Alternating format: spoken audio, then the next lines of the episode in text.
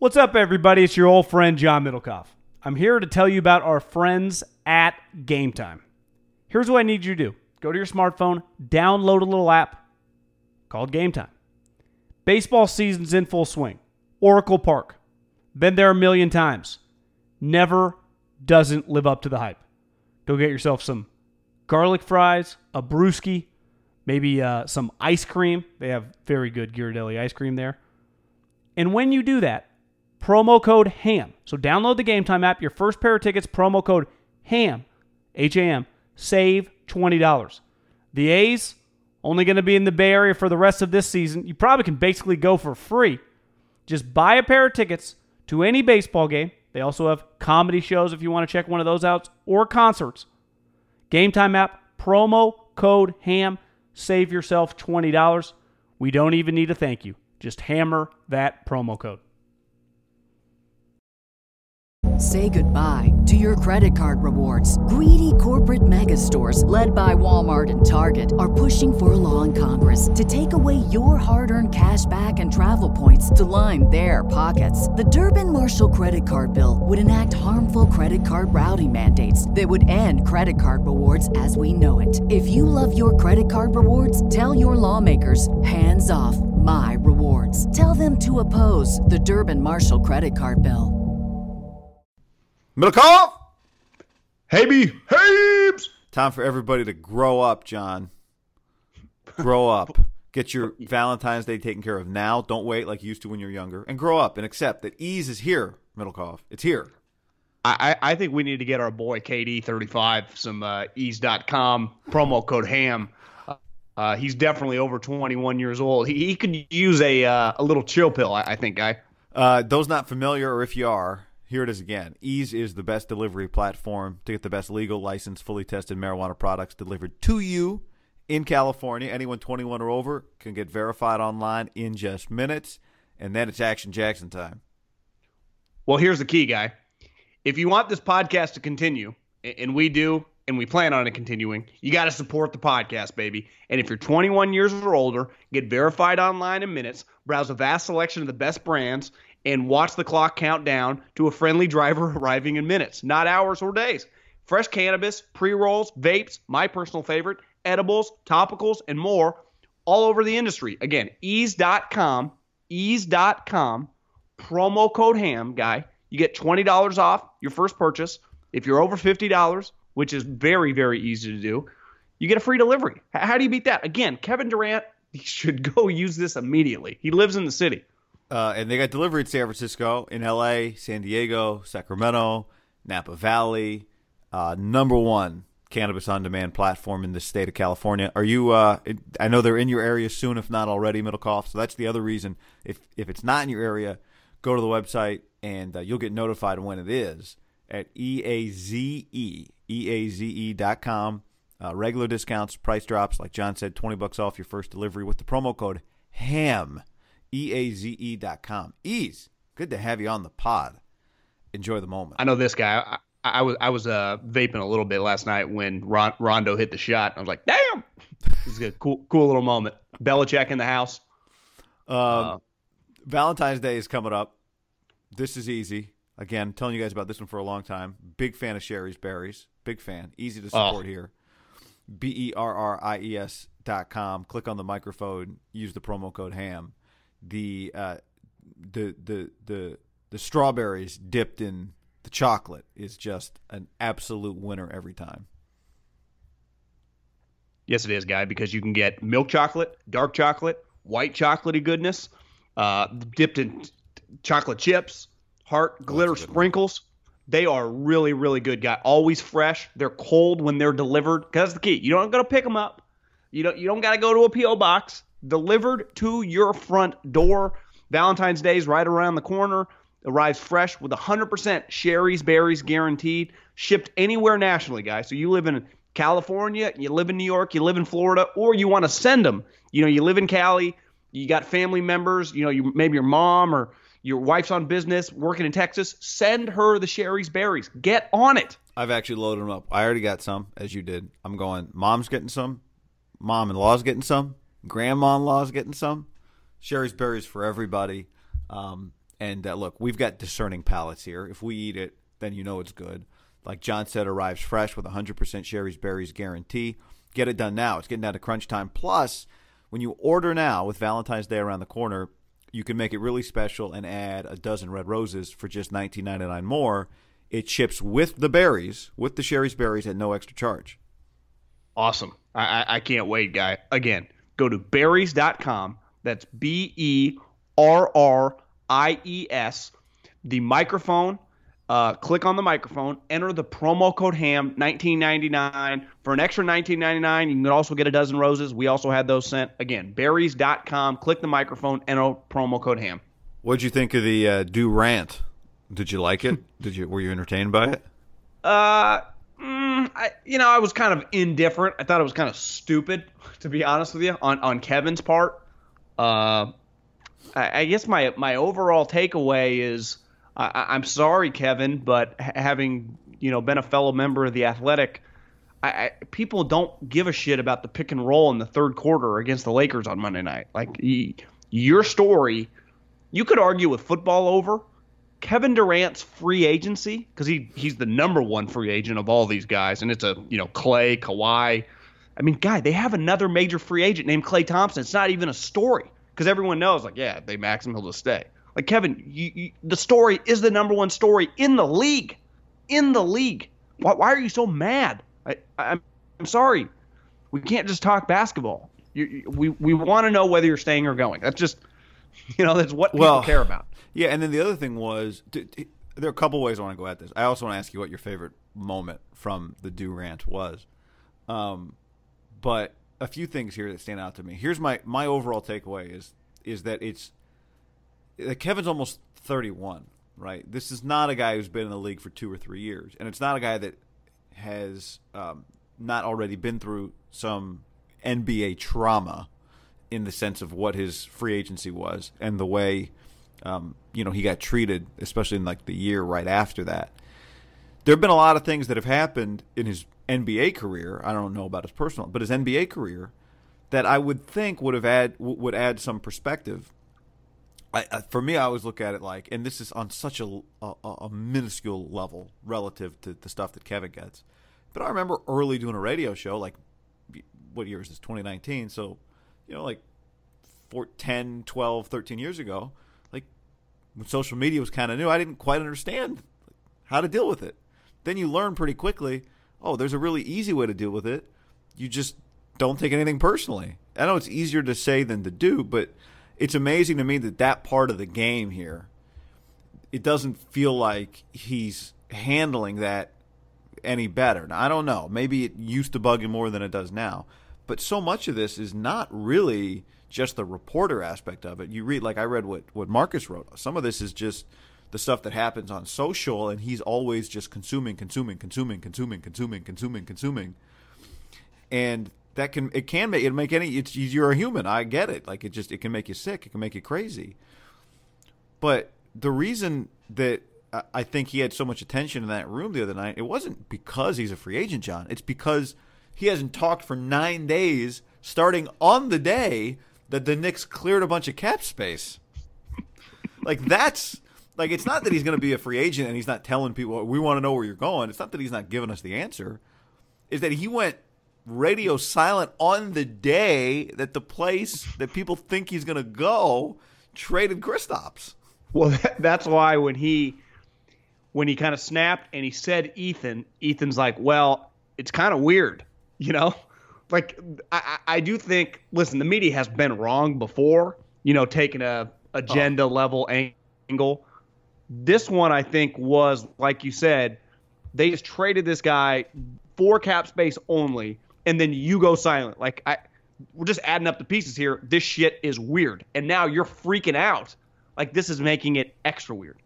You know? Yeah. So, Kevin, you've left before, probably beside wouldn't you say the last 10 years. LeBron leaving to Miami is by far the biggest free agent move, probably you could argue one of the biggest ones ever. Yeah, it's the biggest one of my like, you know, I Reggie uh Reggie White or what you know Barry Bonds leaving whatever, but LeBron yeah. for me and you and people in their early 30s probably. I don't, I'd be interested to hear if there's anything that comes I, would close. say I'd say Shaq going to Lakers was pretty big back in the day. Yep, I that's up there too for sure. But the spectacle of Yeah, that know, modern media is what took LeBron to a whole other level too. for sure. And wouldn't you say you could put Shaq right up there? Kevin leaving OKC to the Warriors is prop not just in our lifetime. You could argue now there was a period of time when you couldn't leave. It's one of the biggest moves ever, right? It changed the landscape. It didn't totally change because they were already really good, Right. but but it did solidify them that they were going to keep winning. So Kevin, you've been through this before, and it. I, what I don't understand when he's kind of looking for this validation, whether he's better than LeBron or I'm a champion now, that he can just never quite get. Kevin, th- there's not like, like there is a scoreboard in the sport you play, right? You either win or lose a game. You either win or lose a series. You either win or lose a championship. It's pretty black and white. Like we either make money or lose money on the podcast. It's, it's pretty black and white. When you try to go like, are you the best podcast? How do you quantify that? You know, are you the best player? It's like Kevin. First off, there are going to be some people that think that. A majority of people probably won't think that, and rightfully so. You're not better than LeBron. I, I got news for you, and there's no shame in that. But if you're ch- chasing that, like, there is no place to kind of, uh, I don't know, validate that opinion that's in concrete, right? Well, It's just like in this. It's just as in like this Twitter or social media world that like half of it's just going to be to fuck with you, Kevin. So I can't even imagine what his mentions look like. But yeah. like you said, half of them are just a guy sitting for a guy might be trading stocks, making 500k board, and just messing with them, not serious at all. Well, And that's might- that's what you learn. That you said that better than I said it earlier. That's what you learn about social media is a lot of it is people just fucking around. People who kind of think like I would say this to him if he was my friend, but you don't view him as your friend, so you take it a different way. People just want to be mean. I mean, whatever. But it's a lot of people just acting a fool, so to speak, John. Now, I will say this, and I'm convinced of this, and I really do believe this to be true. I think because you know, sports we do get pretty preoccupied with counting rings, especially in basketball when it comes to comparing people to Michael. I think if Kevin Durant won two rings with Russell Westbrook, played his whole career in Oklahoma City, and they won two rings together, I think that would be viewed more favorably than if he whatever ends his career with five, right? Maybe even if he had just won one in Oklahoma City, that would be viewed more favorably as if he had ended his career with whatever he's going to end it with now. Um, I know we get caught up in counting the rings, and you feel like if I'm going to be viewed on the level of Michael or on the level as LeBron, I need to have rings that match up with that. But the fact is, we argue with, with, with rings as a tiebreaker a lot. But when we talk about the greatest players of all time, like when you hear arguments about Larry or Magic, do people really bring up the rings first? I, I, don't- I don't think they do. That's my perception of that argument. I don't think they do. When people argue about Kobe or whoever, you know, I mean, the rings, all that stuff is a part of the argument, but it's really about the players. And uh, maybe he just needed to leave Oklahoma City. I don't know. But I wonder if he miscalculated a little that just getting rings would shut people up because it's not really the way it works when we start arguing about guys. That's a great point, guy. I also think the reason you do it with Michael is because Larry and Magic had just happened, and they had what a combined eight rings. Larry won three, Magic won five, and they were just dominated the decade. So think about that, guy. That's eight rings in a ten-year span. That's pretty nuts between Yeah. the two of them. Yeah. But it was like Michael had to to fly past that, which wasn't easy, and he did. But it's like you'd go Michael, Larry, and Magic would, you know, any basketball person would say if Michael's one, the other two guys are sprinkling, you know, uh, Bill Russell, whatever, are top, you know, five, six players. Like you said, you're never going to be Michael, but you're clearly going to be in the mix to be a top seven, eight, nine guy. You, you're you've already racked up two. You're going to get a third ring that at the end of the day, when people remember what you stood for in 20 years, they'll be like, oh, that, you know, Kevin Durant won an MVP, was all NBA 15 times, one of the greatest scorers ever, three or four championships. Like, you're already validated with these championships. So you're just chasing this ghost of, I don't, don't know what. And it feels like we're a little, I think, uh, jaded's probably the wrong word, but maybe lucky's the right word. Steph Klay and Draymond, Steph and Klay, there are zero drama, none. And Draymond's really is not like NBA drama. It's more something you'd see like in the NFL, right? Like, bro, just calm down. Like, you can't always be getting penalties. You know, it's, it's just, it's not necessarily something that has ever. It did the one time with LeBron James, but it's not like I, I didn't think Draymond necessarily snapped when he like hit him in the nuts or whatever. Right. But like he's really, for the most part, when it's nut cutting time and winning time in big series, you can always depend on him, and he's got his shit together. Uh, it's weird to say because he is kind of crazy too, but that's in the NBA. You need someone kind of crazy, and he's the good kind of crazy that you can win chips with as your third or fourth best player.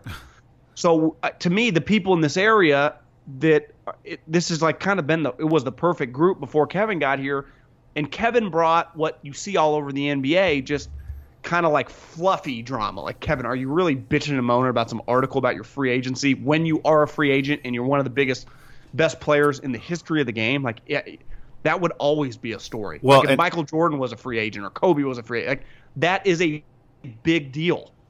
And as Ethan wrote after the fact, and now you just kind of fan the flames with this press conference, right? You don't help anything, you make it worse because you don't really articulate a, a new idea to anybody. You, you play the grow up card. Like you said this to me before we started the podcast, and you're right. It was pretty tame in there. Like people were asking it, asking direct professional questions. And then Kawakami hits him with a basketball question, and that's when he gets up and leaves because that's really what he wanted to do. He doesn't want the basketball questions either. I know what you guys want to talk about, and he's right. No, you, like you said, nobody cares about the pick and roll coverage, really. But the the point Ethan made was this team is playing out of its mind good basketball right now. Like they just seamlessly worked DeMarcus Cousins in in the middle of the season. They are kicking people's asses, and this is the story. And it's not a story because he's a free agent, like you said. Klay's a free agent. It's a story because it has to be a story for all these other reasons, and it, it's wearing people out, It, it's got and it's wearing him out. It, it's got Like to you be watch wearing, him like- play, John, it wears him out. Yeah, it does. It's got to be wearing Steph and some of these guys out. Like, oh my, I can't keep talking about this. Fucking a, just, just say you're leaving. We we be better off. Like, yeah, this is gonna be my last three months. We'd be better off that way. I, I I think I think it's fair to say I don't, I don't know if I buy that. no, probably not. But it, it would have been better. But but I think it's fair to say we all assume he's going to leave. right. So would he have been better off just not even talking? Like clearly he's really mad over something that's kind of stupid. And again, Kevin, y- your free agency, I, like it or not, a- and he should understand this, is a is beyond a gigantic story. I I think it's the biggest story in the NBA because Anthony Davis is not a free agent. You got to trade for him. Uh, Kawhi just doesn't really talk, so yeah, he's in a, he's this probably second best player in this class. But it's basically like he's either going to Toronto or he's going to go to the Clippers, right? It's pretty, it's one or the other. With Kevin, it's like, damn, Kevin Durant went to the Mavericks. I, I think he is a big curveball because he wouldn't really shock you if he did something kind of out of left field. And that's why I think people are like, what's your deal? And I, I think part of his deal that we figured out is he truly is an all time sensitive, elite player. Because Marcus I also wrote this, maybe Ethan did. Both of them are just crushing it. That what's crazy about Kevin being sensitive is these last couple years, like since he's come here, he's become a crunch time killer. You know, like he is a fucking assassin on the court now. You know, like big mo, nothing fazes him. But yet off the court, he's still kind of the same guy that he was five or six years ago. Really sensitive. It's weird. You know, usually uh, when you take the step with your game, it kind of goes with you. Right. Like, I'll give LeBron credit. Usually, it's the other way around. It's the personal exa- stuff leads to the evolu- to the you know you become like Chris Peterson likes to say, have your house in order, and it affects the way you play in a positive way. Like do you remember it's kind of crazy it's so long ago now it kind of used to faze lebron. Like there was this notion that he wasn't clutch or whatever and then he kind of broke through that barrier and he's never looked back. Like nothing you can really say about him faces him. He's just because it, it just kind of is what it is. It's in concrete his legacy's set. We know he's a fucking badass. Like kevin we all know you are a badass. That's that's the one thing since coming to the warriors no one can like no one even disputes now. Yeah kevin durant's one of best players I've ever seen. You know, it's Right. like no one even disputes. You know, he's he might, you know, he's a he's got a little melt. No, he's a killer. You, he can be your best player on a championship team and average 40 in the finals. You know, he's just Yeah, uh, John. Look, him. It, it- God, you just you clarifying everything here as we talk through this. Him leaving OKC and becoming a Warrior has has not injured his legacy as a player at all. Like what we think of the player. Like we're not like I think it, I think it's taken it to another level. yeah. It's it's we. He is not losing any points for playing with great players as a player, but in terms of like the legacy and where you fit into the big picture, that's where it hurts him because we go okay. It's I, I know I eyeballed you and I think you're one of the all time greats, but I don't think we can just bring championships into this thing and start giving you tiebreakers based on championships. I'm just gonna give you tiebreakers because you're one of the most unique players that's ever played the game. I, like I think when it's all said and done, the arguments about Kevin and where he fits in, right? We're gonna argue about is he a top five, is he a top ten player? I don't think anyone will use championships to support how great they think he is. And his greatness is going to stand on its own as just the player, rings or no rings. That's the irony again in this whole thing is he's so good. He is he is of the level of player that is so superior that he doesn't like it's tiebreakers aren't rings. It's just it, it- he's he's so great. You know? Well, like think about when you this, argue guy. about Michael's unique, but you start arguing about guys like we don't argue about rings, Michael versus LeBron. I mean, people bring it up, but it's not really in the conversation. I don't. Uh, kinda. well, I mean, it's it, it becomes part of the conversation, but I think you could like if we really just argue Michael or LeBron, we start talking about the player. It becomes like a one on one, who would win or who made their teammates better, or I don't know. I, I think Kevin is of the level where the rings are not going to really help the argument. Um, well, I, I think you could make an argument for Kevin that when his career's all said and done, you would feel good if you were making a starting five from scratch in the history of the sport. You could name him a starter, and people might not, not look at you that weird. Like that's where you're at, Kevin, or headed. So you're always fighting these battles. I don't think moving next year, Uh, because again, I, I I would say I land about ninety percent. It sure feel, and I yeah, I was probably like 80 before, and that the other night, like I think he's gone. I don't necessarily think anything's going to change. If anything, it might become harder because if he goes to the Knicks and they were to get beat in the second round by the Sixers, No, no. it, it would just be worse. Yeah, and no, I, I think the hay's in the barn on this one, John. Unfortunately for him, the only thing that can change is how he handles it. yeah, and I and I think that he is in such a unique spot with this guy that can always just kind of have your back and is always going to be pretty normal. Like he got to play with the modern day Tim Duncan, and he still wasn't really happy. you know, I, I- don't know. It's it's been a bizarre experience, yet just from an athletic standpoint, it's been one of the best. Just watching him play every night, you realize, goddamn. I mean, this guy is. I mean, he's basically like Steph Curry, seven feet tall, meets. You know, like I don't even know. I mean, he's just an all-time unique outlier player. But he's just got these personal demons of just lack of confidence. I, I don't know what quite it is, and I, he gets so bothered, and he's like, "Why are you trying to self-analyze me?" Kevin, that's what we do. I mean, that's just part of this whole thing. We've done it forever with Michael Jordan. We've done it forever with sports. I mean, that's it's part of the. It's where all this money comes from. You know, you can't. I, I do. I do think it's pretty clear he wants to be the best player in the NBA. He would love that kind of having that uh, right next to his name. Like we we've basically been saying about LeBron for ten years, and you can say it, and no one looks at you funny. Uh, when you say it, Kevin, the first response, ah, LeBron's better, and I think that kind of bothers him. But like Kevin, that won't necessarily change. But who gives a shit? I mean, really, who cares? Do you think LeBron is going to win another championship? Uh, I, I would say it's hard to tell because you would think something's going to happen in the next 12 months of a big trade slash maybe a free agent ad, but I I think this offseason is going to go a long way to determine that. Like, do they not trade for Anthony Davis? Does Kawhi not show up? Does Klay resign? Kevin and Kyrie don't come. Like, where do they get players, guy? It's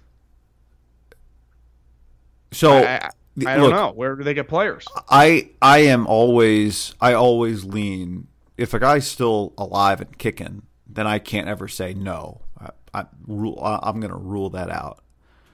But I'm having a hard time picturing it right now. Um, and the reason, one of the reasons is that uh, LeBron's still great, clearly, but the older he gets, the more he's going to be relying on other people to help him win that championship. And like you said, they got to get players, and they got to get them fast. And maybe one of those players is Anthony Davis. Okay, maybe. I, I would at this point it almost feels probable, but who knows?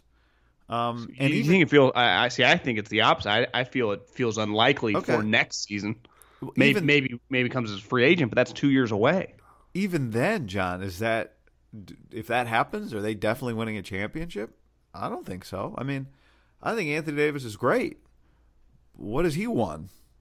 So, I, I, I don't know, man. I at this point, I'm having a hard time picturing LeBron winning another title. And here's the other part of it, like for better or worse, I know what Kobe was just balls to the wall every night until the very end. I don't want that shot LeBron took on Thursday night at the end of the second quarter in Boston with like a minute and a half left in the quarter where he took if you guys didn't see it he took one step across it was one step across half court and then like a couple of his little steps to gather for no reason I mean, none. Like, not even close. He could have taken three more steps and still been wide open. And it was just weird. Like, it was just weird. Is he 100% just one of the just, one of the crazier shots you'll ever see in an NBA game with like time not running out. Yeah, it's the kind of shot you take at the end of the All-Star game, not in the second quarter at the Garden. Here, here's what I don't get, guy. I just, here, but let me just on that. It's just like, are you always trying to win? Is my question or are you kind of fucking around sometimes? And I get it's the NBA, like everybody kind of does that. But I don't know, man. Like if you're his teammate, you're like now maybe he's thinking all my teammates are getting traded. I don't care, but you're looking around like, what is that? What is well, that? Well, why couldn't he have done this? I think he miscalculated. I get that he wants a star and he's always going star hunting. But what if he had just gone all in because he signed a four year deal and he was adamant, like this is a process? he could have kind of slow played this year and really just seen what he had. I get he's a little older, but like Kuzma's decent. You know, Brent, I wouldn't necessarily trade if I was the Pelicans. But if you if Ingram, Kuzma, and Lonzo took huge steps, and then you added a guy, let's say then you convince Kyrie to come play with you, or Jimmy Butler, or maybe you convince Kawhi, then you got a fucking squad, right? If, if Kuzma's your fifth best player, or fourth best player, and Ingram keeps taking a step, and you got Lonzo, like you got a team.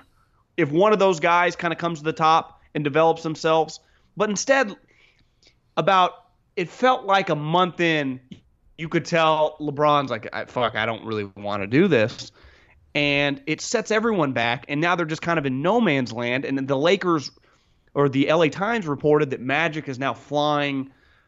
I think they're playing in Philadelphia. Maybe it's the Saturday night game tomorrow. I would imagine it is, and he's they're going to have like an open forum with the players because.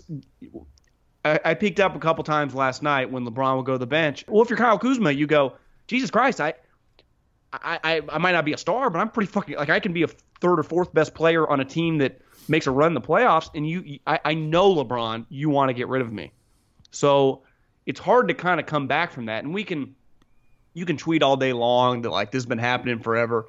It has, but it the way LeBron talks about player empowerment and then just treats all these guys like little widgets. They're like it's kind of I I could understand where they're coming from. Like this is kind of fraudulent. Absolutely. You know, it, he's not again, a great GM, John. He's a great but, player.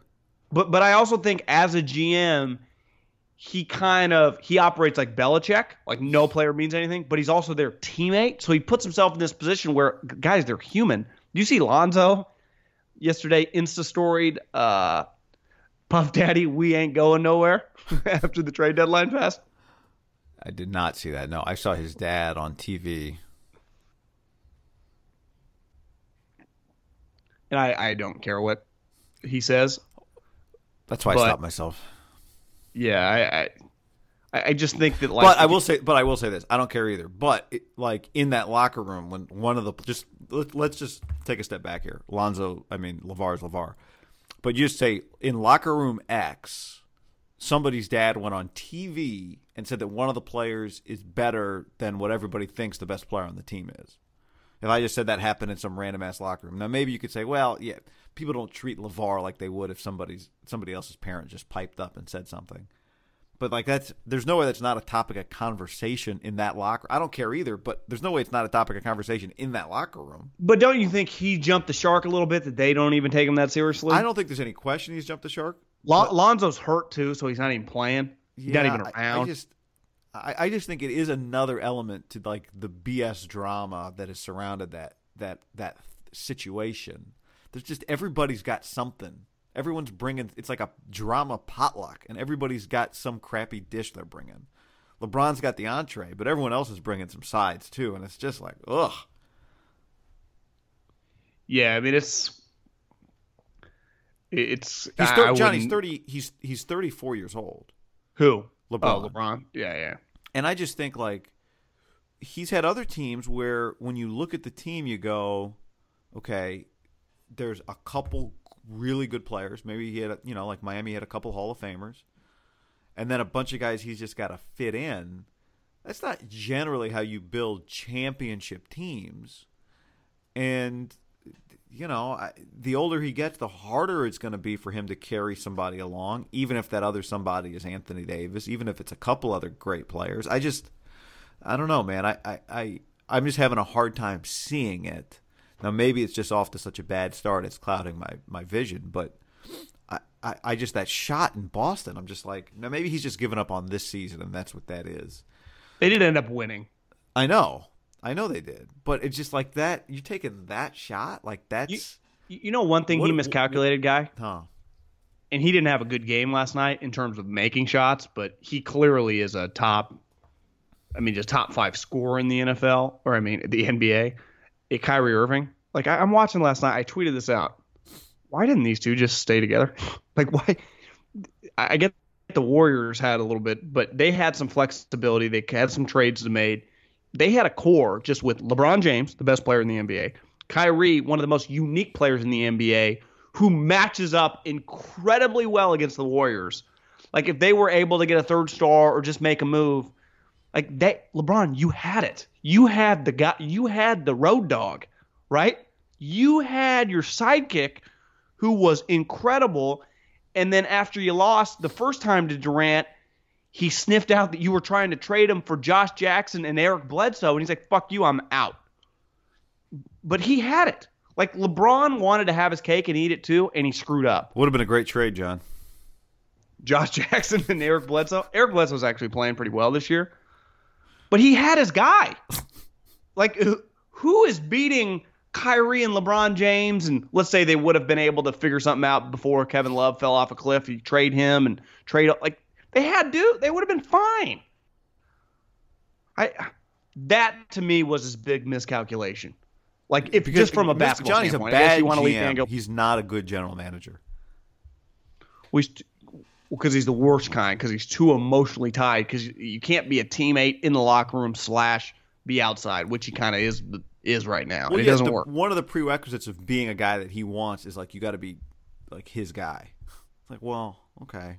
They do have things to work with you know? Like if lebron plays with all these other guys like they're better than like right now the kings are trying to make the playoffs. They're better right? They're just even though their roster you probably take the kings roster minus lebron but they're just they got lebron that's the ultimate trump card and they're going to make the playoffs. You know why LeBron could never trade a player? Why why it was so easy for LeBron to crush the Harrison Barnes mid-game trade is because no Lakers players getting traded during a game because LeBron's got to approve the trade and LeBron's busy during games. It's a great, great point, guy. Never going to happen. During, like, LeBron can't do both. Get you get you a dude that can do both. Like he can't do both because he's going to have to approve the trade, and that'll happen outside of the 48 minutes that the game's being played. I his Instagram post I thought was was pretty ridiculous because I was, tri- I was triggered. I was too. You were okay. We were both triggered because this is not a new thing, right? Play. We see a lot in baseball. We see it all the time in sports. We don't really see it in football. Like we- What happened? It happens all the time in baseball, but they play all the time, so it's Right, but this is part of like the, the, we were talking about this I think on the last pod of the one before, and it's been driving me nuts for a while. The the the level to which NBA news becomes a meme all the time, like every little thing has a bunch of emojis with it, and we've got to make a joke out of it, and we got to laugh at the person, and it's just so ridiculous. It's like the guy got traded during the game. That's a thing that happened, and that in and of itself is always kind of funny. You know, everyone always goes to Jose Canseco getting called back from the on deck circle, but that's where it can just be that, and that's kind of funny. Like we can laugh about it and blah blah blah, but it gets discussed like it's the greatest shame of Harrison Barnes' career. Look at this idiot sitting on the bench. Ha ha ha ha ha ha. Emoji, emoji, emoji. Meme, meme, meme, meme, meme. And maybe that's like maybe in that way, if that's what LeBron's reacting to, I can actually kind of sympathize with him because that stuff's driving me insane right now. Like every piece of NBA news is some drama, some beef, some BS, some message, some it doesn't stop, man. And again, maybe that's good for the league because it just keeps the business in the cycle. But it's insane. But for LeBron to act like it was some disservice by the organization is also ridiculous. Like, Well, guys, they, they got well. is- First off, just from a Harrison Barnes in a vacuum, his financial future, they did him a favor. They were not going to pay him. This team wanted him, has wanted him for a long time, traded into him. They are planning on extending him.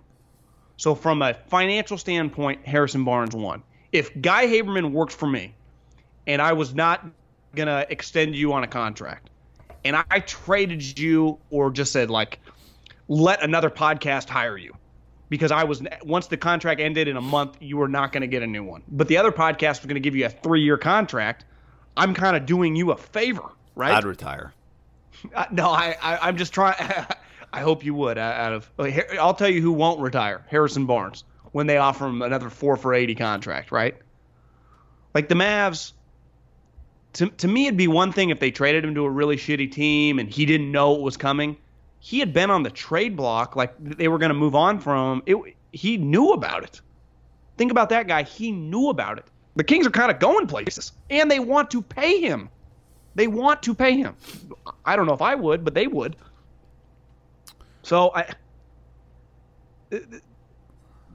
when your assets are humans, weird shit can happen, right?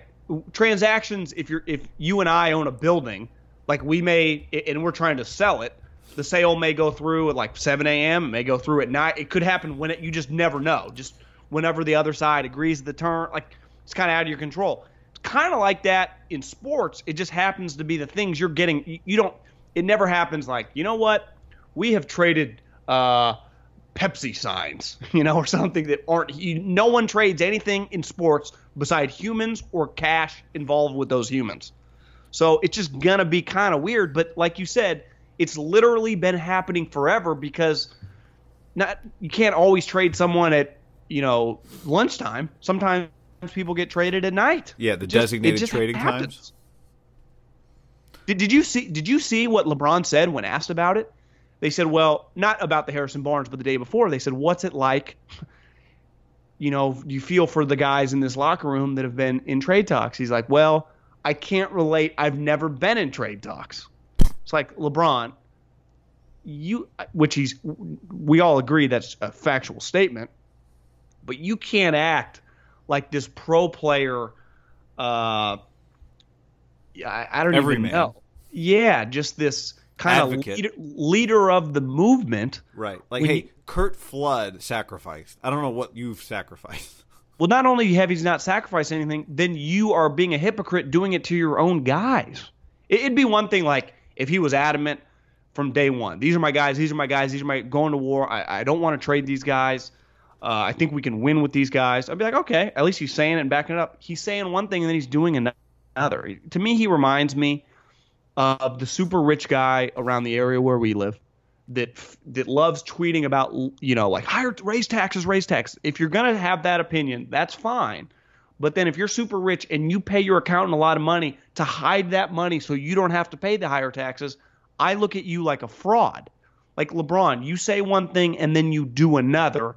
I look at you like a fraud. And I, I do think as a person, when it comes to this type stuff, LeBron is a fraud. He tweets that because he knows what social media is very pro player, pro employee, pro you know the everyman because most people are the everyman. Oh, like, like, like, like, like, like, like.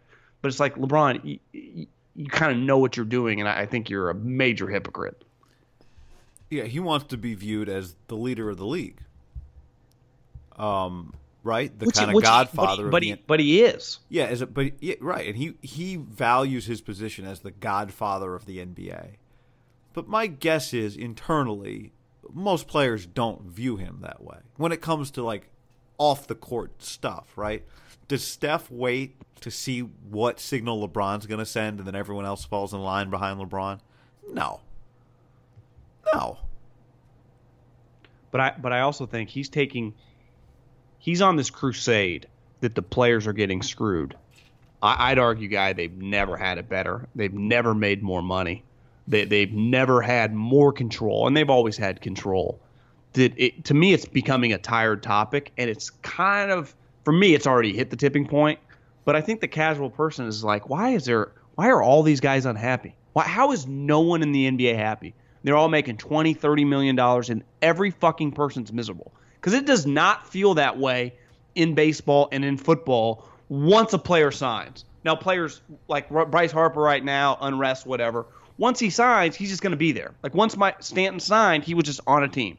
Once Antonio Brown signs, he may get mad at a teammate or a coach or whatever, but it's never like, got to get me out of here. Like play, in football, especially, once players have their cash, they're kind of just in. Now, things happen and you get mad with games or whatever. That's totally normal. But it's not like they're just anti anti establishment. And that's what the NBA is becoming. It, it, they feel very, very, and I keep going back to this, a little like this super elitist that's just out of touch because I follow a lot of these guys on Instagram, especially the top guys. Like LeBron James gets driven to work in a Rolls Royce, and that's his. Pro- I don't blame him for getting driven, but like you make these statements. Should take a helicopter.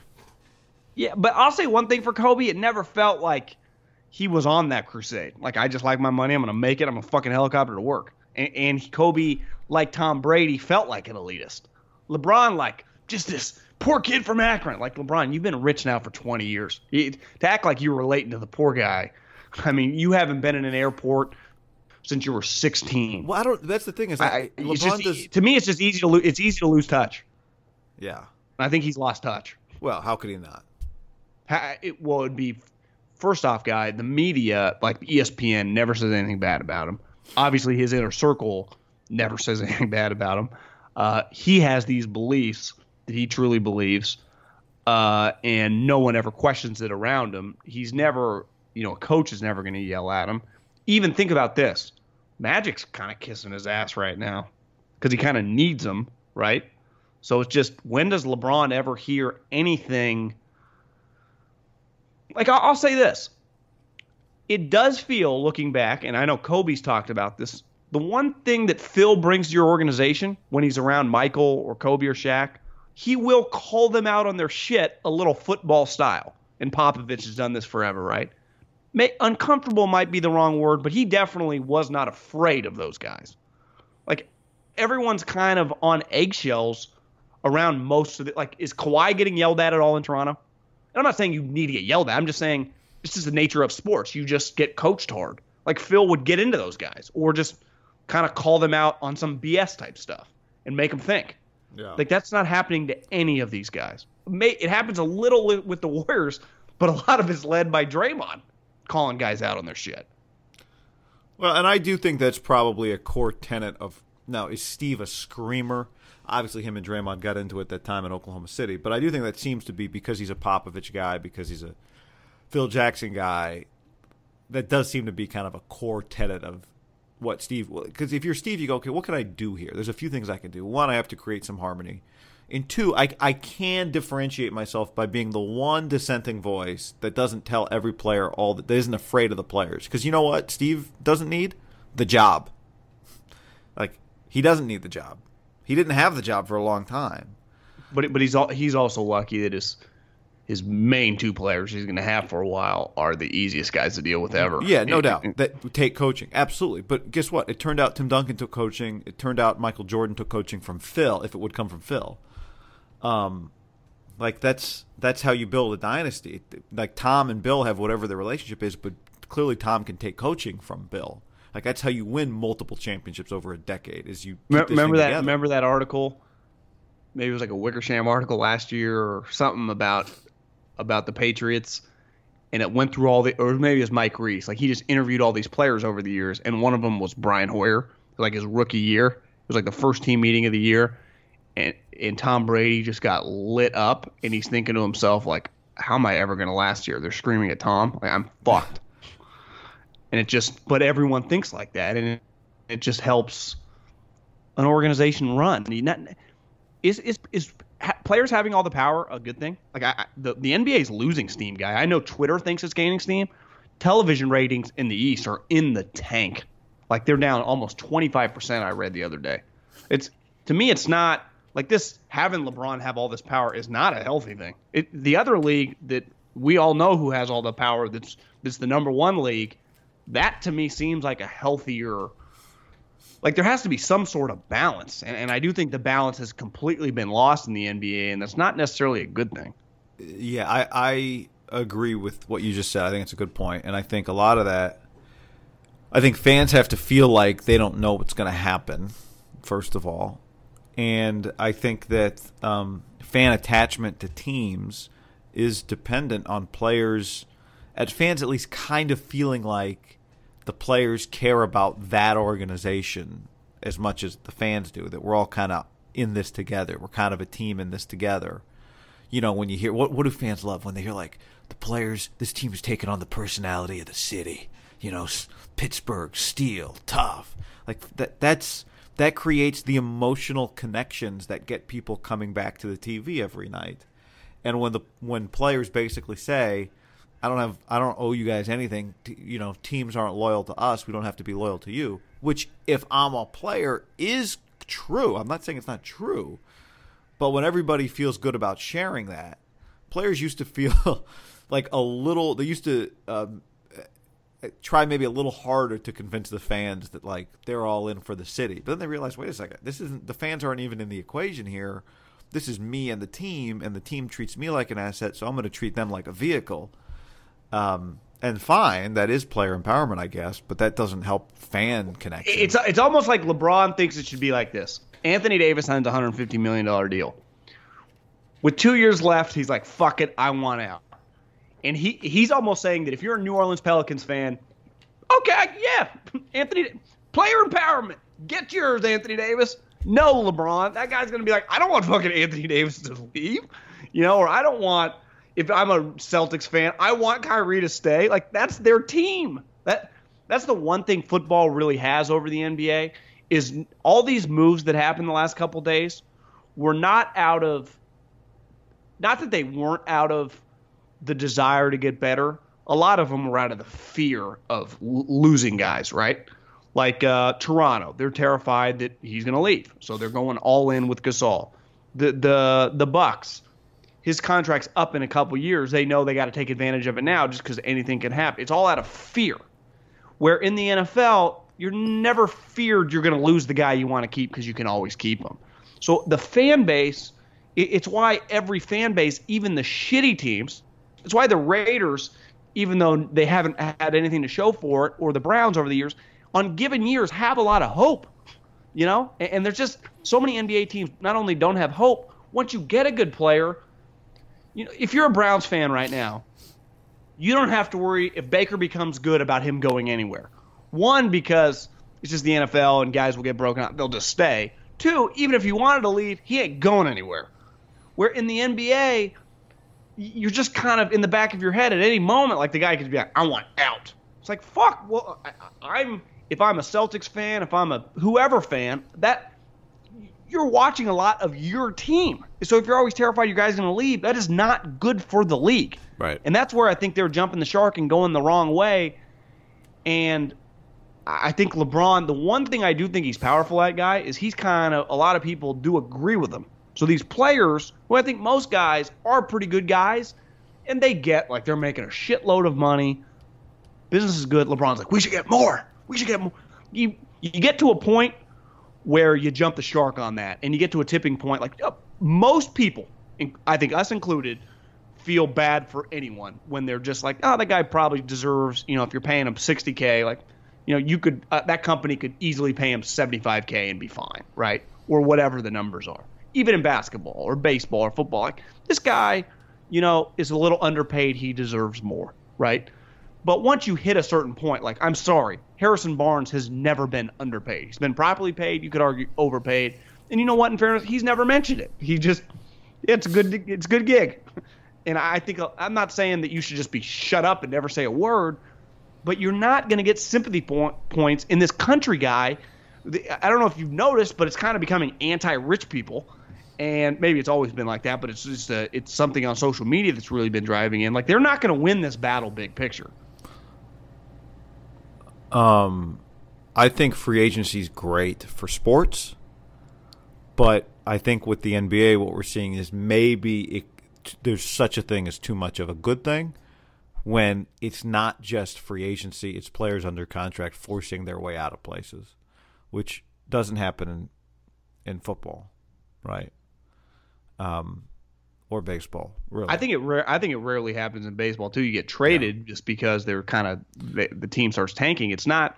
It never feels like how many guys on the Giants last year felt miserable. They just were playing their contract. They were mad that they were losing.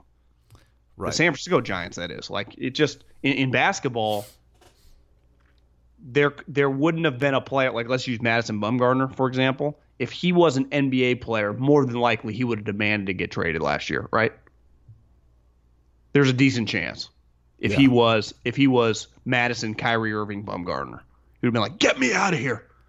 This is I'm underpaid. I'm getting screwed." And LeBron would have retweeted it, and it would have been this movement. Somebody should ask LeBron about the Jose Canseco trade. Come on, guy. I don't even think LeBron would know who Jose is. How how he feels about it. Um, John, the uh, the NFL released the names of the 330 plus players that will attend the NFL Combine, and guess who's on it? Kyler Murray. Oh, hey, Kyler. No, I'm not on it. Maybe next year. Um, but Kyler Murray, and you know, I we saw the weird interview with him and Dan Patrick. Uh, do you think he will do enough at the combine to help the 49ers out here? if I had to guess right now, I will be a little surprised if he works out. You think he'll just do interviews? I think he'll just like go get height, weight, work out, and just kind of stand there with his group. That, that would just be a guess. I, I, have yeah, I, I have nothing to no reason to think this. Just kind of you know, seeing the way in recent memory guys have approached this, the way he's kind of approached this whole deal. Is cloak and dagger the right uh, phrase? kind of quietly, uh, mysteriously. Sure. Yeah, I like it. It's just kind of it's a, been a little bizarre, but I, I won't be. Like, I could see him doing it, but I, I would imagine his camp right now is we're just gonna go and kind of make our presence felt because he'll be the biggest star there. Is that fair to say? Even though he's not the probably going to be the number one pick, he's going to be the biggest star there. He's going to be the biggest story there. It, story, yeah. I mean, I don't know. Do te- will teams view him as the player they have to see but he is just a major. He is a major wild card in this draft. Now, again, the question is, will he do enough? A the combine or be a pro day to make him a wild card in the 49ers picture. In other words, is he a wild card in the sense that he might be a top 20 pick or can he be enough of a wild card that now all of a sudden having the second pick somebody might be interested enough in him there. Can he do anything between now and then to make Well, I, I think the, the number one thing they, yeah, I think the number one thing they got to hope for is Dwayne Haskins kills it because a five nine go, guy going number one overall feels a little crazy. Not out of the realm of possibility with the way the football's kind of changed the last couple years. I mean, a guy just got drafted last year, number one overall from the same school that was six feet tall. But your better bet would be Haskins crushing it and being like, God, this is a franchise quarterback. That's that's their best bet. Now, if he does go, Kyler, and it's like, God, you see how fast? You see that ball explode? You see him spinning it? He runs a four three forty, and he measures in at let's say five ten. He hits five ten flat. You're like, damn. His interview is like, God, we like the kid. That it's not a negative. I mean, that would be a really good thing to get two guys just kind of let the buzz really flow, you know?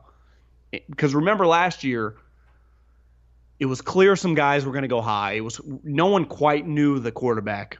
Uh, at this time last year, we did not know Baker Mayfield was going to go one. We knew he was going to go like top fifteen. One, I, I, we were not talking about going number one overall. Thought there was a decent chance Josh Allen still might go. I think we all thought Sam Darnold would probably go, and Josh Rosen was probably not a probably top ten pick. So we we knew they were all going to go high. This one is a little more up in the air. Uh, I, I still think Dwayne Haskins has a great opportunity to go one. I, I, I'd still put my money on that. Kyler is the great wild card. I, I think there's a chance people come out of the meetings and be like, have negative thoughts. Like, God, that meeting was weird. He won't tell us anything. Again, he's being cloak and dagger with the whole situation. We're just asking him, like, are you going to play football or not? You know, I, I don't. I, I think there might there's a chance that they come out of this with more questions than answers. Answers. I on my other podcast, I compared the situation to with uh, Kyler Murray dating Three and on- out. Hopefully, people are listening and downloading it. You can say it. Go, go get it. Three and out podcast. That I wasn't trying to hide it. I, Oh, okay, okay. I got a point. Just being shorthand. Okay, I got you. yeah, just you know, being efficient here. that when you internet date guy, Haberman will not contractually allow me to say the name of my other podcast on this podcast. that when you internet date with filters, she can look a lot different than she actually looks in person.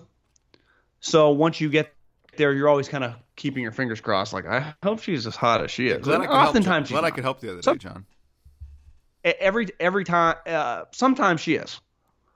Where with Kyler Murray, most of these GMs and every head coach have never met the guy. Now they've seen him on tape and they've seen him play on television, and it's remarkable. But when he walks through that room and they see five nine, and you're just let's just I'll just use a random GM, Tom Telesco, Mike Mayock, guy that's six one, six two, whatever, and they have him by five or six inches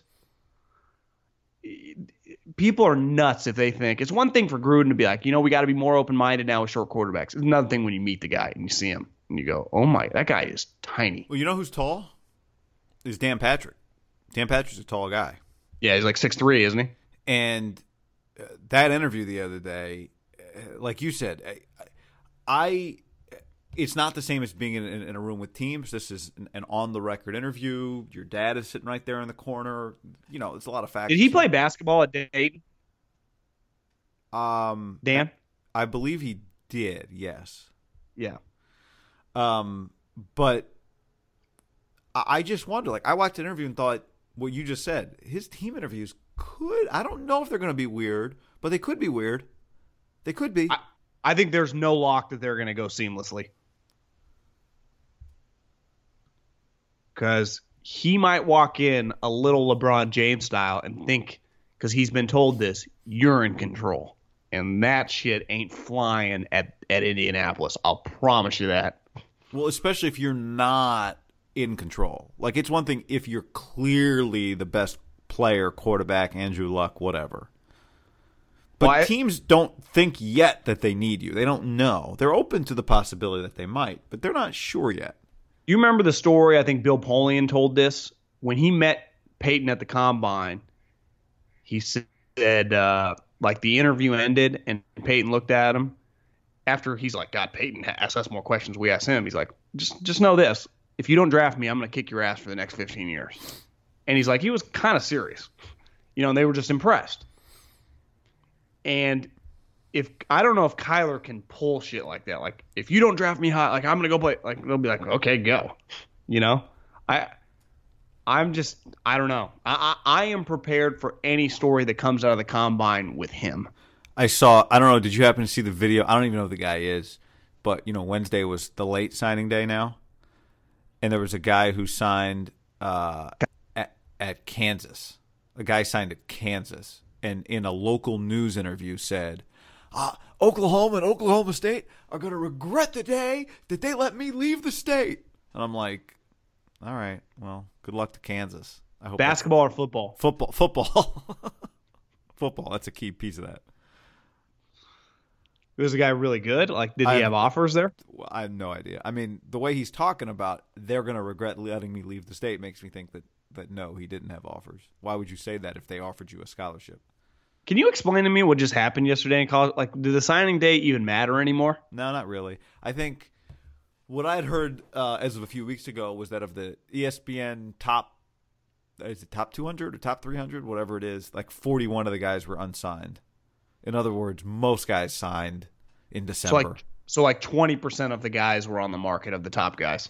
So, like one of the big, like Kyle Ford is the guy, the USC receiver that had verbaled at the All American game. That's the other thing. If some of these guys, if you're gonna uh, wait to announce at like the All American game, then maybe you know you don't sign in December. Now, some people sign early and then the team keeps it quiet and then they announce it like a couple weeks later at the All American game. But yeah, So did that guy leave? The dude that was committed to SC? no, he signed Kyle Ford, wide receiver. Oh, he stayed committed even stayed though committed, Cliff left. Yeah. Uh, So that that is if you're a program, you want to get a guy signing on the dotted line now in December. You don't even want to risk a coach leaving or something weird happening. The guy leaves. Right. Did, by the way, did you know this? Talk about two, ASU started spring football on Tuesday, John. Jesus. They have three early enrollee true freshman quarterbacks. That's pretty nuts. That's I like- crazy. Are they good? yeah, I mean they're all pretty well recruited. Is it safe to say that Herm might win the South in the next couple years? Well, again, like he, there's a chance he's gonna have a true freshman quarterback playing this year. But yeah, there's a chance. I mean, because But they're- I, they're going to be talented, right? yeah, they are. Because if you were a kid, like that's kind of a cool place to play, Hell yeah, especially with him. Hell yeah, it is. The facilities are gorgeous. Would I you mean, say they got the mo- do they do they have the most momentum of any team in the South right now? Um. Uh, probably. I mean, you know, Utah just won it, and I think they feel like maybe they got something moving. But yeah, I I would say ASU. They just But but they don't really recruit the blue chippers, right? it, yeah, it's different. So yeah, I would say ASU might. ASU's got a lot of momentum. Would you say Chip's uh, recruiting class on paper is not great? I haven't. That's what I've heard. I haven't really looked at it. Yeah, I mean, I, I'm just saying that he's kind of getting crushed. Like, who is he recruiting? Right. You know, and we'll we'll see. Yeah. Uh, Do you want to talk about? yeah. Do you want to talk about Super Bowl odds? yeah, why not? You got 'em in I mean, front of you? February eighth. Yeah, I got them. Um, I can pull them up right now. Okay. Did you see Mahomes 360 in the hole? I love the guy that tweeted at us and said like he'd be in the Kings rota- top seven rotation, and then someone else like he would not be in the Kings rotation. They're good. Oh, it's the best. In fairness to the guys arguing for the Kings, they are like you should use a like use the Cavs or something now because the Kings actually aren't terrible. I think it was just a guy who lives out, you know, Northern California, just a Kings fan. Or maybe he's Yeah. a Warriors fan, hates the Kings. I don't know. Okay, I got I got the odds up here, guy. Hit me. Okay, we got the Patriots favored plus Okay. 650. Then we got in the NFC the highest is the Rams at plus 700. And the only other team that's not better or not worse than 10 to 1 is the Chiefs at 8 to 1. So you got the, the Patriots are 6.5 to 1, Rams 7 to 1, which to me, I, I get, but they're going to have some turnover now. I'd probably have them closer to 12 to 1 and the Chiefs 8 to 1. Actually, you know a team here, sneaky, another team that's not over 10 to 1 is the Chargers 9 to 1. Come on. Yeah, they, that's they are way too high. To me, the one that I would have served guy would be where did they go? Saw them and they disappeared now. The Colts. Oh. The Colts are twelve to one. Okay. Give me the. Uh, Did you? oh, go ahead. The someone tweeted out a picture or a video of Quenton Nelson in high school. He was the team's center in basketball, and he led a fast break. He was hauling ass, and like they kind of doubled him right when he got to the three point line. I mean, he's full sprint. He goes around the back, pass to the other dude that's running the wing with him for an easy layup. I mean, it was sweet. He could ball. I loved the. Uh, did you see the interview he did like radio Super Bowl week? Was it with Dan Patrick? Maybe Probably. we're talking about what a dork Andrew Luck is. Did you see that? Yeah, How they'll get- just a geek. How the, Like but did you point see out what all the saying? architecture on their road trips. Yes. Uh, all right, give me the top five in the NFC right now. Do can you? Okay, we got yeah this. Okay, we got the Rams seven to one. We got the Saints ten to one. We got the Bears twelve to one. and then we got the Eagles and Packers at 18 to 1. See now, th- I, what's the Eagles roster going to look like next year? Because I, you know, again, like Carson Wentz is good if he's healthy. I kind of Yeah, like, I think they're going to be pretty good. I kind of like that one. Cowboys 22 to 1, that's not terrible value. Yeah. The Seahawks 40 to 1, not terrible value. Yeah, How about the Niners 45 to 1? terrible value. Uh, you want the Raiders? Yeah, give, it's. Let's- they are tied with the Bills and the Cardinals You know at what? 100 to 1. I want to hear them all, John. I want to hear all thirty. Just give me. Let's go blocks of ten. Just read them off real quick. Just you don't even need to give me the odds. Just give me top ten here. Okay, did I already I've already given you a bunch, right? Just Can yeah, just rattle off the top ten in order. Okay, but uh, start from the beginning. Yep. Okay. Pats, Okay. you want the odds too? Nah, just rattle off the top ten here. Pats, Chiefs, Rams, Saints, Chargers, Colts, Steelers, Eagles, Bears, Packers. That's like the kind of the Okay, lead let's talk. Let's just talk about that group for a second. Um, the Packers are interesting, obviously, because I of, wouldn't fuck with them at all. because of Aaron. But to me, like they like no, I don't think they're in. I don't think they're in the top ten. I'm with you. I think the Colts are sneaky. Um, did you say the Eagles are that group? Yes. And I like the Eagles. So those are the two. All right, middle third. Vikings, Texans, Ravens, Cowboys, Seahawks, Falcons, Niners. Browns. Should the Niners really be right on the Falcons' heels? Um, Well, they're dramatically different odds. The Yeah, okay. Falcons are 30 to 1, they're 45 to okay. 1. Anybody And, and that? then there's like the Cowboys and the Yeah, I mean, I'd say the Cowboys are 22 to 1. How about the Texans Uh, 40 See, the Texans 1? were the other team there, but like, let's just you know, Deshaun in the playoffs. All right, But we've seen him in big games before and he's played. It's not like he he maybe just had a terrible game. I mean, luck was awful against the Chiefs. Shit happens. okay, yeah, that's true. Uh the Giants, the Panthers, Cam Newton's shoulder surgery. Titans, Bengals, Jags, Jets, Bucks, Broncos.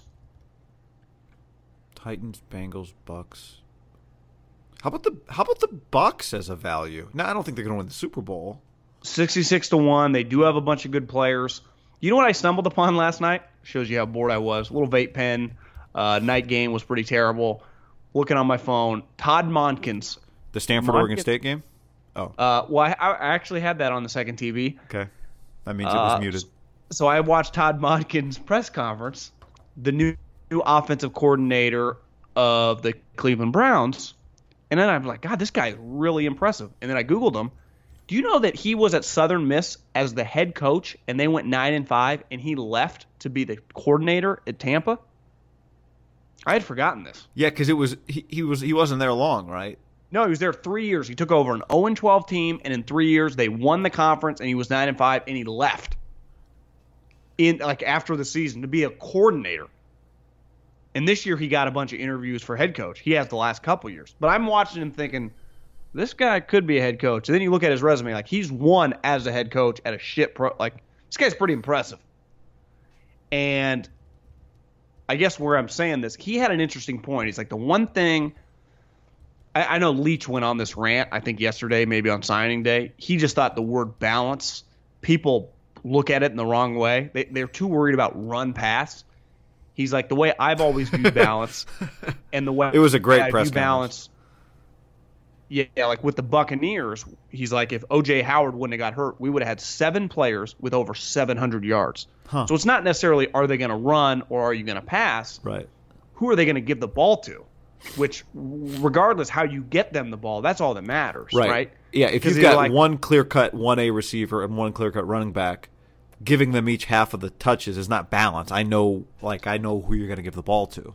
Well, and that was his point because someone asked him, like, I know you haven't been here to practice against him, but let's say Denzel Ward, best case scenario, becomes a lockdown corner. How hard is it to go down to, against a lockdown corner?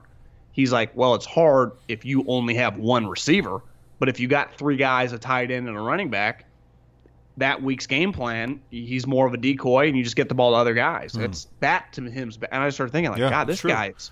I'm telling you, guy, Well, that's what John. That's what Mike Leach says, right? Is I've got seven guys I can give the ball to at a given time. Like that's balance. Well, th- and think ha- who that hurt this year. Uh, when Gurley went out, they were kind of fucked, right? Yeah. Their offense was no longer the same. Look and look at the Cowboys, for example. Once they got Amari, it was like, okay, Zeke can eat a little more and Hurns instead of just they don't really you know Hurns your only guy. It just adds another guy. That that to me is the key. If you think about a couple years ago when Derek had his big year, it was like Amari, Crabtree, Seth Roberts having game winning touchdowns. Uh, they had a good little stable of running backs. You just have options. That, Right. To me, that's the key. And I guess this all gets back to his point was like he just thinks the Bucks. He's like I just got fired there, but if the quarterback plays well, the, the talent on that team is no joke. You know, and that's Yeah. where to me, back to your point about Arians, Arians is proven. Like, were you with me the one time on the sideline when the Raiders were playing the Cardinals? in like a preseason game. Yep. Yeah, and they were on the dirt, and Yep. they had just drafted John Brown Couldn't run. And the other Jaron Brown. like a, a, a He- they were just terrified to to, fuck with the. Oh my god! But that guy's a good player. You know, both of those guys are good players. And also, I just, I've, I think I've said this maybe recently on the podcast. I just remember, but I still, I just in awe. Carson Palmer in person, just with the like a knee brace the size of a of a of a of a baby rhino. I mean, just he was huge. He was massive. Was it him or Larry Fitzgerald telling him like, "Bro, you got to bend your knees when you're on the dirt. Just bend your knees." I don't remember. I mean, I remember that conversation. I don't remember who it was. Makes One of sense that it would be Larry, but Yeah, I think Larry was like, when you come out of your cut on the dirt, just you got to just bend your knees to put a little more pressure on it. Because he, he was like, i- i- you know, it was like dipping your hand, your foot in really cold water. You know, you just refused to bend. yep. But uh, again, I, I think Arian's the guy to keep an eye on. All right, and so- then the the last group would Yeah. be Redskins, Lions, Dolphins, Bills, Raiders, Cardinals. Um, I'm not touching any of those. no, you're not touching the Bills. I w- one thing I might do, whatever the over under is for the Bills, it'd probably be like six and a half. I think they're going to be better than people think. Yeah.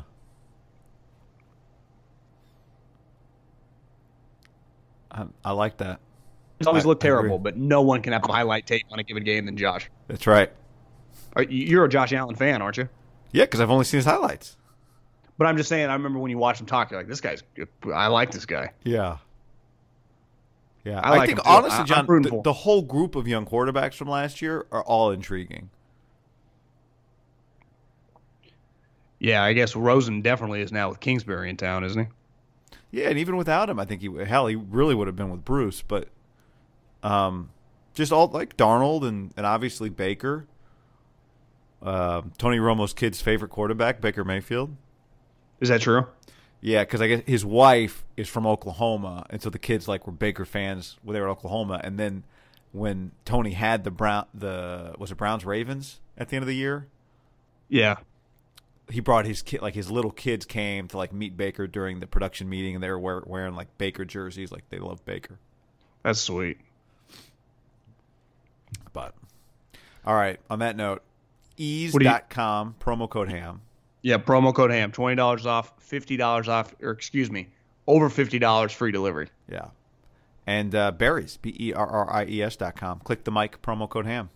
Get on it, guy. Get on it. Berries.com, promo code HAM. All right. May the peace be with you. Holla at your boy. Peace.